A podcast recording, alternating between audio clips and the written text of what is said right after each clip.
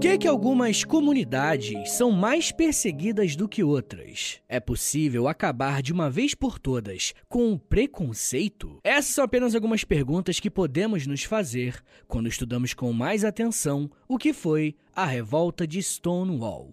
Um levante da comunidade LGBTQIA, que inspirou e encorajou milhões de pessoas ao redor do mundo. Esse é um daqueles episódios que contemplam um misto de emoções. Porque, por um lado, vamos falar de um movimento muito corajoso, que decidiu bater de frente com um sistema violento e repressivo. Mas para chegarmos até esse ponto, vamos ter que falar de uma série de violências sistemáticas que a comunidade LGBTQIA+ sofria nos anos 60 e 70. Como esse é um episódio delicado, eu quero lembrá-los que eu uso fontes seguras e confiáveis e também quero fugir de qualquer sensacionalismo. Ah, e antes de começarmos, acho que vale um aviso de vocabulário. Eu tô ligado que hoje em dia o termo mais adequado a se usar para se referir a essa comunidade é a sigla LGBTQIAP+. Porém, a época que nós vamos estudar aqui hoje ainda não se usava essa classificação, e boa parte da bibliografia que estuda o tema usa a sigla LGBT. Então eu vou usar LGBT, tá? Mas quero lembrá-los que é uma adaptação por conta do roteiro. Mas enfim, gente, muitas pessoas acreditam que foi a modernidade que iniciou alguns debates, como por exemplo a dos direitos dos homossexuais, mas isso não é bem verdade não. E quem estuda história há mais tempo deve saber que, desde a antiguidade, nós temos registros históricos de relações afetivas entre pessoas do mesmo gênero. E talvez um dos exemplos mais clássicos seja a própria Grécia Antiga. Foi o exército de Tebas, formado por 150 casais homossexuais, que derrotou a poderosa cidade de Esparta. Um dos maiores conquistadores do mundo, Alexandre o Grande, tinha um companheiro chamado Heféstio Amíntoro. E o mesmo acontecia na Roma Antiga, por exemplo, em que a relação entre dois homens era considerado algo plenamente normal. Enfim, eu poderia citar uma série de exemplos mostrando para vocês que desde a antiguidade relações homossexuais existiam e em muitas sociedades eram plenamente aceitas. Ao mesmo tempo que esse tipo de relação existia desde a antiguidade, conforme os séculos foram passando, dependendo do lugar em que estejamos estudando, manter uma relação homossexual poderia ser um problema. Se fizermos um recorte nos Estados Unidos, que é o país que vamos falar hoje, vemos que a vida de quem pertencia à comunidade LGBT não era nada fácil. Sempre que estudamos a temática da segregação e do preconceito social nos Estados Unidos, focamos na questão racial. Mas existem outros tipos de opressão que muitas vezes acabam não sendo falados. Historicamente, os Estados Unidos gostam de ver a si mesmo como um país de tradição cristã. E por esse motivo, um tipo específico de família normalmente é considerado normal, o padrão, tá ligado? Muitos pesquisadores apontam que uma pessoa LGBT nos Estados Unidos sempre enfrentou dificuldades, mas essas dificuldades aumentaram consideravelmente após a Segunda Guerra Mundial. De acordo com Barry Adam, após a guerra, a sociedade estadunidense sentiu uma grande necessidade de, abre aspas, restaurar a ordem social pré-guerra e impedir as forças de mudança. Fecha aspas. É o mesmo que passar por um grande trauma que foi a guerra e desejar que a sua vida voltasse a ser como era antes desse evento traumático acontecer. Mas nós sabemos que quando um determinado grupo deseja reviver o passado, muitas vezes esse passado é imaginado, criado e artificial. O primeiro grupo a sofrer por conta dessa busca por um passado purificado foram os comunistas o senador Joseph McCarthy iniciou uma série de audiências públicas onde militantes comunistas eram taxados, fichados e identificados. A partir desse momento, anarquistas, comunistas e outras pessoas consideradas não americanas e subversivas foram consideradas riscos de segurança nacional. Infelizmente, não demorou nem um pouco para que os homossexuais fossem incluídos nessa lista pelo Departamento de Estado dos Estados Unidos. Mas vocês sabem o que, que era o pior? O argumento usado pelo governo dos Estados Unidos era o de que pessoas LGBT eram mais suscetíveis à chantagem de comunistas. Complicado, né? Bem, o historiador Nicholas Edsall fez uma pesquisa com documentos oficiais do governo e encontrou um relatório produzido em 1950 pelo senador Clyde R. Honey, em que ele diz o seguinte, abre aspas... Geralmente, acredita-se que aqueles que se envolvem em atos abertos de perversão não têm a estabilidade emocional das pessoas normais. Fecha aspas. Além disso, o mesmo senador disse que todas as agências do governo estavam, abre aspas, totalmente de acordo em que os pervertidos sexuais no governo constituem riscos de segurança. Fecha aspas. E eu gostaria de chamar a atenção para esse tipo de linguagem usada aqui. Os homossexuais eram tratados nos Estados Unidos como pervertidos, e aqueles que trabalhavam para o governo eram considerados um risco a ser evitado. Somente entre 1947 e 1950, mais de 1.700 pedidos de emprego no governo federal foram negados. 4.380 pessoas foram dispensadas das Forças Armadas e outras 420 foram demitidas dos seus cargos públicos. E o motivo? Todos eram suspeitos de serem homossexuais. Ao longo dos anos 50 e 60, o FBI e os departamentos de polícias locais tinham listas de homossexuais que eram publicamente conhecidos. Esses órgãos de Estado tinham catalogado quem eram essas pessoas, os locais em que elas frequentavam e até quem pertencia a um círculo de amigos mais próximo. Até o serviço de correios do país tinha a prática de acompanhar o endereço onde materiais que envolviam alguma questão homossexual eram enviados. E como os órgãos federais tinham essa prática, os estados se sentiam à vontade para criar as suas próprias regras para conter a presença de pessoas homossexuais em diversos estabelecimentos. Muitos bares que atendiam pessoas LGBT tinham suas portas fechadas e, em algumas situações, seus proprietários eram presos e expostos em jornais. As polícias podiam fazer uma espécie de varredura para tirar as pessoas homossexuais de parques, praias e praças públicas. Nas universidades, alunos eram proibidos de usarem roupas de outro gênero, e professores que fossem homossexuais poderiam ser demitidos. Por conta dessa repressão sistêmica, o normal era que pessoas LGBT fossem obrigadas a viver uma vida dupla, se escondendo em suas próprias rotinas com medo da perseguição, desemprego e, em alguns casos, até da morte. Todas essas restrições e perseguições sofridas pela comunidade LGBT tinham relação com liberdades civis onde ir, onde comer, com quem se relacionar e onde trabalhar. Porém, uma das questões mais cruéis envolvendo essa comunidade tinha a ver com a área da saúde. Em 1952, a Associação Americana de Psiquiatria classificou a homossexualidade no Manual Diagnóstico e Estatístico de Transtornos Mentais. Ou seja, a homossexualidade foi considerada uma doença mental. Foi nesse período que o termo homossexualismo passou a ser usado para identificar essas pessoas como se fossem portadoras de uma doença. Infelizmente, era bastante comum que homossexuais fossem levados para clínicas, onde passaram por tratamentos psiquiátricos intensivos com eletrochoque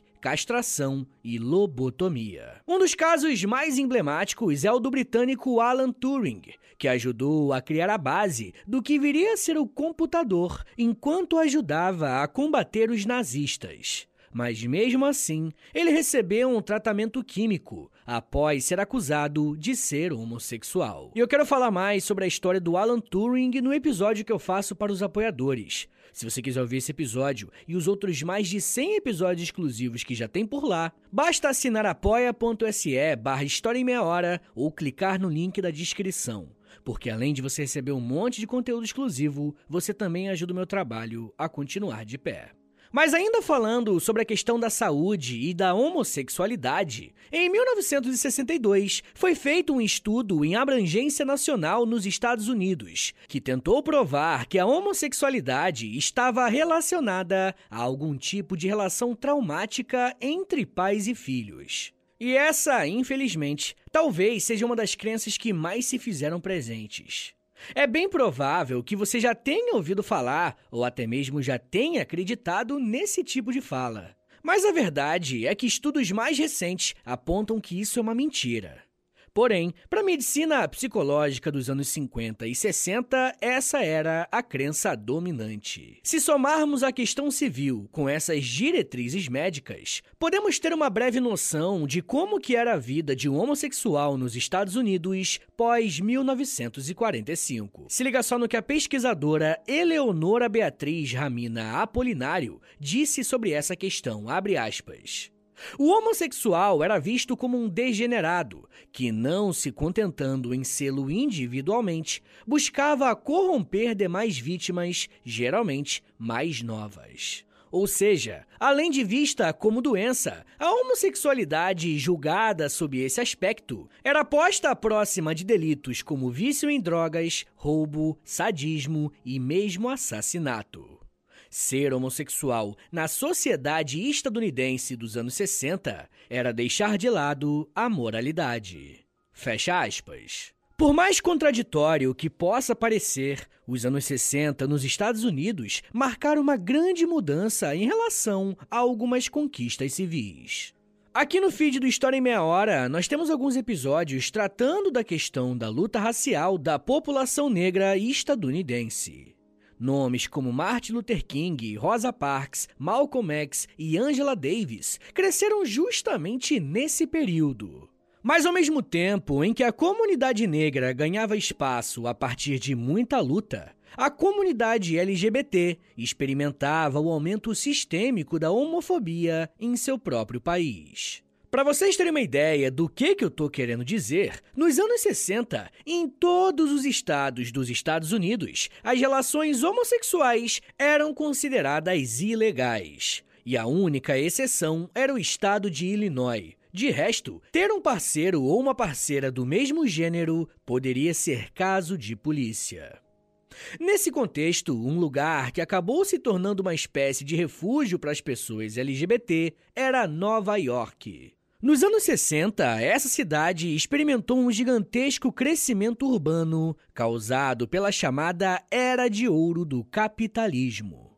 E ao se tornar cada vez mais uma megalópole, Nova York foi recebendo pessoas de diferentes comunidades, e as pessoas LGBT viram uma oportunidade de estar em um grande centro urbano e ali conseguirem se expressar no meio de tantas pessoas. E a estratégia era basicamente usar a grandeza e a multidão de uma cidade grande para meio que passarem despercebidos, tá ligado? Mas não se enganem, Nova York era como qualquer outra cidade dos Estados Unidos quando o assunto era pessoas homossexuais. O grande diferencial é que essa migração em massa possibilitou que, de fato, ali fossem criadas comunidades de pessoas que tinham o mesmo histórico de sofrimento, abuso e perseguição. Historicamente, quando um grupo social é marginalizado, ele precisa encontrar alguma válvula de escape. E para a comunidade LGBT foi a vida noturna. Muitas vezes nos esquecemos disso, mas o direito ao lazer é algo que deveria ser considerado básico para qualquer pessoa. Em Nova York, uma dessas regiões era o bairro Greenwich Village, que desde 1918 era conhecido na cidade como a região que, abre aspas, alguns homossexuais moravam. Fecha aspas. Com o passar dos anos, uma espécie de subcultura dos homossexuais acabou se formando e os bares desse bairro se tornaram um ponto de encontro da comunidade LGBT. A prefeitura de Nova York tinha implementado uma medida proibindo o consumo de bebidas alcoólicas, o que era, obviamente, bem difícil de controlar. O irônico é que essa medida acabou fortalecendo os encontros da comunidade LGBT, porque agora os bares que eles iam tinham espaços escondidos para que eles se encontrassem e, ao mesmo tempo, pudessem consumir bebidas alcoólicas. Por mais que a cidade de Nova York tenha aprovado leis contra a homossexualidade em empresas públicas e privadas, como existia uma grande demanda por bebidas alcoólicas e existiam tantos bares, as autoridades não conseguiam policiar todos eles. Mas na década de 60, o cerco contra esses bares clandestinos começou a fechar. O prefeito Robert F. Wagner Jr. queria livrar Nova York dos bares gays por conta de um evento internacional que aconteceria na sua cidade. A chamada Feira Mundial de 1964 iria trazer empresários do mundo todo. E para não manchar, entre aspas, a reputação da cidade, o prefeito revogou as licenças dos bares que recebiam homossexuais e policiais secretos trabalhavam para fechar os bares que tinham apenas suspeitas a respeito do envolvimento com a comunidade LGBT. Ao longo da década de 60, os donos dos bares e a polícia encontraram formas mais amigáveis de existirem ao mesmo tempo. Como o consumo de bebida alcoólica era proibido, boa parte dos donos de bares de Nova York pertencia ao crime organizado. O que muitos criminosos faziam era pagar uma propina para que os policiais não passassem nos bares e, se passassem, fossem em horários que não tinham ninguém consumindo ou fazendo coisas ilícitas. O pagamento desse suborno ficou conhecido como regras de boa convivência, mas nem sempre os policiais cumpriam a sua parte. Era comum que, vez ou outra, eles entrassem nos bares fora dos horários combinados para prender pessoas ou simplesmente bater naqueles que estavam ali. E você pode imaginar que os que mais sofriam essa violência da polícia eram justamente as pessoas LGBT que frequentavam esses bares. E isso aconteceu uma série de vezes, inclusive em um bar chamado Stonewall Inn, que foi construído pensando na comunidade LGBT. O que a polícia não esperava é que em uma dessas batidas policiais fora do horário combinado, o ódio pela polícia iria resultar em um levante que alcançou proporções internacionais. Eu quero falar um pouco mais sobre o bar Stonewall Inn e como que ele entrou para a história e marcou a vida das pessoas que o frequentavam. Mas me dá um minutinho aí, tá, gente? Que daqui a pouco a gente volta e eu falo um pouco mais sobre resistência, grito, liberdade, influência e preconceito. Segura aí, que é um minutinho só.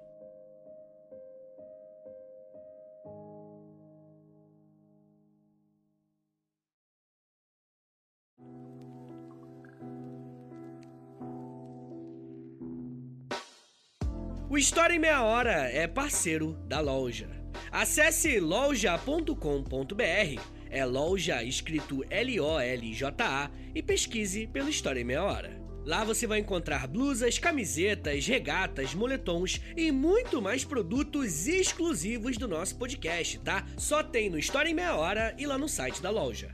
Tem uma blusa que é uma mistura do Lampião com a Kira, tem uma que é da Cadela Laika, tem uma que é o Street Fighter, só que com figuras históricas do Brasil. Gente, tem muita coisa irada por lá. Lembrando, é claro, que quando você compra um produto na loja, além de você ficar todo bonitão ou bonitona, você ajuda o História em Meia Hora a continuar de pé. Então, obrigado. Acesse agora loja.com.br e pesquise por História em Meia Hora. loja.com.br e digita na busca História em Meia Hora. Valeu, gente!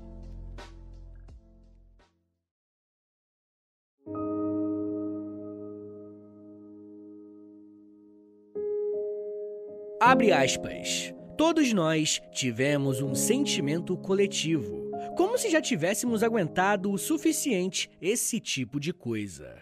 Não era nada tangível que alguém dissesse nada a mais ninguém. Era apenas como se tudo, ao longo dos anos, tivesse acontecido naquela noite em particular, em um lugar particular. E não foi uma demonstração organizada. Todos na multidão sentiam que nunca iam voltar. Era como a última gota d'água. Era hora de reivindicar algo que sempre tiraram de nós. Todos os tipos de pessoas, por todas as razões diferentes, mas na maior parte era uma indignação total, uma raiva, uma tristeza, tudo combinado e tudo simplesmente funcionava. Fecha aspas. As palavras que você acabou de ouvir fazem parte de um relato de uma pessoa que esteve diretamente envolvida na revolta de Stonewall. E como deu para perceber nesse relato, o que aconteceu em Nova York foi um confronto direto entre a polícia e alguns membros da comunidade LGBT. Eu encerrei o último bloco contando a vocês que alguns bares de Nova York tinham uma ligação íntima com o crime organizado, que tentava ganhar espaço na cidade encontrando brechas na lei, ou até mesmo fora dela. O bar Stonewall Inn era comandado por um homem conhecido como Fat Tony, que era filho de um chefe da máfia local. O Stonewall Inn já tinha sido restaurante e também uma boate, mas em 1966 foi transformado em um bar para homens gays. E para garantir a sua existência, uma vez por semana, um policial ia até o bar retirar um envelope com dinheiro como recompensa por fazer vista grossa nas ilegalidades que aconteciam ali, como por exemplo a comercialização de bebidas alcoólicas. E por funcionar fora da lei, o Stonewall Inn tinha uma estrutura bem precária. Lá não tinha água corrente e era comum que os banheiros inundassem, e não existiam saídas de emergência. E por mais que ele não fosse um bar cinco estrelas, ele era bastante visitado. Para entrar, os frequentadores precisavam passar por um segurança que ficava atrás de uma porta com um olho mágico. Um desafio diário que o Stonewall Inn enfrentava era lidar com os policiais infiltrados, conhecidos como Lily Law. Para evitar que as pessoas disfarçadas entrassem no bar, era preciso ser reconhecido pelo segurança para ter a sua entrada permitida ou até mesmo se parecer com um gay, entre aspas, de acordo com as palavras do historiador Martin Doberman. Para entrar no bar, as pessoas precisavam pagar uma taxa de 3 dólares, que em seguida poderia ser trocada por duas bebidas. Para dar um ar de legalidade, os frequentadores do Stonewall Inn precisavam assinar os seus nomes em um livro para provar que o bar era um clube de bebidas privado, mas obviamente quase ninguém colocava o seu nome real.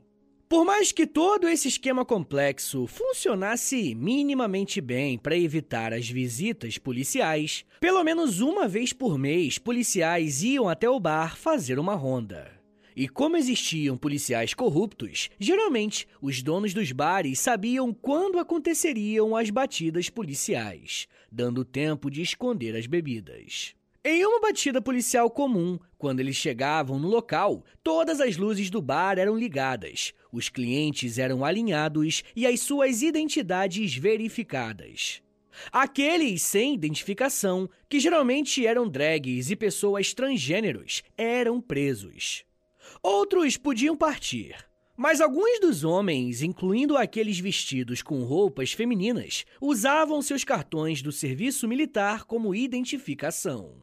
As mulheres eram obrigadas a usar três peças de roupa feminina ou seriam presas se não as usassem. Quando essas visitas policiais aconteciam, geralmente os funcionários e a administração dos bares também eram detidos. Eu nem preciso dizer que quanto mais essas batidas policiais ficavam frequentes e a população LGBT passava por essas situações humilhantes, mais a revolta crescia nessa comunidade. Toda essa revolta foi canalizada no dia 28 de junho de 1969, quando uma batida policial não planejada no bar Stonewall Inn colocou os frequentadores da boate em rota de colisão com a polícia. O encontro entre esses dois grupos aconteceu às 1h20 da manhã do dia 28 de junho, quando quatro policiais com roupas civis e dois oficiais de patrulha de uniforme, o detetive Charles Smith e o inspetor Seymour Pine, chegaram nas portas do Stonewall Inn e anunciaram, aspas, Aqui é a polícia, estamos assumindo o lugar. Fecha aspas. Os funcionários do Stonewall Inn estranharam, porque não se lembravam de terem sido avisados que uma visita policial iria acontecer naquela noite. Até rolou um boato de que uma visita policial poderia acontecer, mas geralmente elas ocorriam mais cedo e não àquela hora da madrugada. Como o horário avançou, os donos do Stonewall Inn acharam que se tratava de apenas um boato mesmo. Mas o que, que explica essa visita policial inesperada? De acordo com o historiador David Carter, é bem provável que os proprietários do Stonewall Inn estavam chantageando os clientes mais ricos do bar, geralmente gays, que trabalhavam no mercado financeiro de Wall Street. O professor Carter mostra que os donos do bar ganhavam mais dinheiro extorquindo esses clientes do que com as atividades do bar em si. E por consequência, o repasse para os policiais corruptos era maior. É bem provável que houve uma falha de pagamento do dinheiro dessa extorsão para os policiais, que ao não receberem o seu dinheiro a mais, decidiram fechar o Stonewall Inn. Para essa operação dar certo, quatro policiais secretos tinham conseguido entrar no bar naquela noite para colherem provas visuais, sendo que do lado de fora estavam os membros do Esquadrão das Morais Públicas, que estavam esperando um sinal para poderem agir. Quando a operação foi iniciada, os policiais entraram no bar, desligaram a música, acenderam as luzes e mais de 205 pessoas estariam submetidas à ação policial. Naquela noite, em particular, poucos frequentadores do Stonewall Inn já tinham sido vítimas de uma batida policial e por isso ficaram um pouco assustados, tentando correr para as portas e as janelas dos banheiros. Mas a polícia já tinha fechado as saídas. Porém, a operação da polícia não aconteceu como eles estavam esperando. O procedimento padrão era alinhar os clientes, conferir as suas identidades e fazer com que as policiais do sexo feminino levassem os clientes vestidos como mulheres para o banheiro para verificar o seu gênero, sendo que qualquer homem vestido como mulher seria preso. O problema é que os clientes do bar não aceitaram cooperar com a polícia. As drag queens daquela noite se recusaram a ir com as oficiais e os homens não mostraram as suas identidades. A polícia então decidiu levar todo mundo para a delegacia. A Maria Ritter, que até então era conhecida como Steve pela sua família, disse o seguinte sobre aquele momento, aspas, O meu maior medo era que eu fosse presa. O meu segundo maior medo era que minha foto usando o vestido da minha mãe saísse em um jornal ou na televisão. Fecha aspas. Esse relato é interessante porque, além de lidar com toda a questão da violência policial, a comunidade LGBT ainda tinha que se preocupar em manter as aparências para não sujar as reputações das suas, entre aspas, vidas normais. Como eu disse ao longo do episódio, muitas pessoas tinham que se esconder para não perder o emprego ou arruinar as suas vidas. Bom, conforme a polícia ia tentando identificar as pessoas que estavam no Stonewall Inn naquela noite, as bebidas também estavam sendo apreendidas e deveriam ser levadas em um camburão junto com as pessoas que estavam no bar. Porém, os veículos da polícia não chegaram conforme o horário estipulado, e as pessoas que foram detidas precisaram ficar 15 minutos esperando.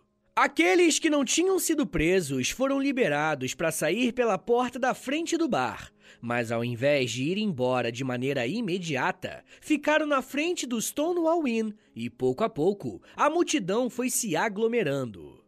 Não demorou muito tempo para que quase 200 pessoas ficassem assistindo a operação policial em frente ao bar. Quando as viaturas chegaram e o inspetor Seymour Pine percebeu que a multidão que acompanhava a operação era quase 10 vezes maior do que a quantidade de pessoas que seria detida, ele percebeu que teria problemas. Quando as pessoas começaram a ser transportadas para os veículos da polícia, alguém na multidão gritou Gay Power e a hostilidade contra a polícia começou a aumentar. Um oficial acabou empurrando uma travesti, que reagiu batendo na cabeça dele com uma bolsa. Em seguida, moedas e até garrafas foram arremessadas nas viaturas de polícia. E não demorou para que essa revolta inicial se espalhasse pela multidão que estava na porta do Stonewall Inn. Mas o estopim para a revolta estourar de vez foi com a prisão de uma pessoa que, infelizmente, não temos completa certeza a respeito da sua identidade. O que sabemos é que se trata de uma mulher que estava sendo levada para o camburão e foi espancada por um policial. Além dela resistir a essa violência, ela começou a convocar a multidão que assistia a fazer alguma coisa. E a multidão respondeu ao chamado da mulher e partiu para cima da polícia. Os policiais até tentaram segurar parte das pessoas que deixaram de ser espectadoras para serem mais ativos. No meio da confusão, algumas pessoas que tinham sido algemadas conseguiram fugir. Mas ao invés de ir embora, foram ajudar a multidão contra a polícia. Conforme mais pessoas chegavam, mais revoltada a comunidade LGBT ficava. Era como se eles tivessem finalmente a chance de extravasar todos os anos de violência e repressão. Eles tentaram derrubar os carros da polícia e furar os pneus. E alguém no meio da multidão gritou que os policiais estavam ali porque a propina não tinha sido paga. E por isso, centenas de moedas foram arremessadas nos policiais enquanto eram xingados de porcos. Os policiais tentavam reagir, prendendo aqueles que estavam mais perto e distribuindo cacetetes de forma indiscriminada. Os policiais tentaram formar uma barricada em torno do Stonewall Inn para impedir que as pessoas que foram detidas fugissem ou que a multidão avançasse. Mesmo assim, garrafas, latas de lixo, pedras e tijolos foram arremessados contra o prédio, quebrando janelas e a fachada do bar. Diante dessa situação, os policiais não tinham outra saída a não ser se esconderem dentro do Stonewall Inn, enquanto a multidão demonstrava sua raiva pelos anos de repressão. Os manifestantes começaram a colocar fogo em latas de lixo para jogarem no prédio, enquanto os policiais tentavam se defender com uma mangueira. Mas vocês se lembram que o bar não tinha água encanada a mangueira não serviu de nada e os policiais ficaram nessa situação defensiva por 45 minutos até a chegada da Força de Patrulha Tática de Nova York, que conseguiu libertar os policiais que estavam escondidos dentro do bar. Essa força especial da cidade foi crucial para conseguirem esvaziar as ruas dos manifestantes depois de algumas horas de combate. Nessa noite, 13 pessoas foram de fato presas naquilo que ficou conhecido como a noite que deu início ao movimento gay nos Estados Unidos. No dia seguinte, uma multidão voltou ao Stonewall Inn para protestar, usando o lema Gay Power e igualdade para homossexuais. E um protesto com mais de duas mil pessoas agitou as ruas de Greenwich Village. Em praticamente todo momento que aconteciam as manifestações, a imprensa de Nova York tinha chegado para cobrir o ocorrido, e as manchetes que saíram nos dias seguintes ganharam o mundo. A revolta de Stonewall, como ficou mais conhecida, é conhecida internacionalmente como marco inicial de um movimento LGBT que cresceu na luta por direitos mínimos de pessoas que queriam apenas demonstrar o seu afeto de forma livre, sem se preocupar com a polícia, desemprego e até mesmo com a morte. O que aconteceu em Stonewall foi apenas uma semente de vários outros movimentos que surgiram pelo mundo que defendiam a liberdade de permitir o que cada um de nós realmente somos. Mas isso já é um papo para uma outra meia hora.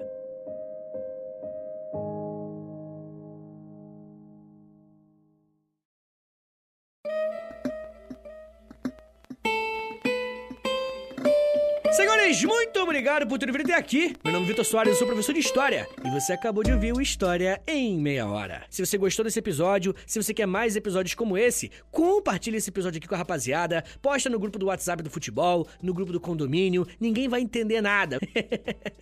Mas, gente, compartilha aí. Você pode postar nos stories também do Instagram, e aí você me marca no arroba História em Meia Hora, ou você também pode postar lá no Twitter, e aí você me marca no arroba H30podcast. Rapaziada, mas se você gosta do História em Meia Hora, se você quer ver esse podcast por muito tempo de pé ainda, faz o seguinte, dá uma olhada lá no nosso Apoia-se, beleza? É apoia.se barra História em Meia Hora. Lá tem mais de 100 episódios exclusivos, lá tem Clube do Livro, lá tem conteúdo diário no Instagram, tem muita coisa. Entra lá, mas é claro, só se você quiser e puder me ajudar, tá bom? Lembrando que o História em Meia Hora tem um Pix, tá? O meu Pix e o meu contato é historiaemmeiahora.gmail.com e qualquer valor é mais do que bem-vindo, tá bom? Lembrando também que o História Meia Hora tem parceria com a loja, tá bom? As nossas camisetas, blusão, moletom, tem Raglan, tem vários produtos bem legais lá na loja.com.br.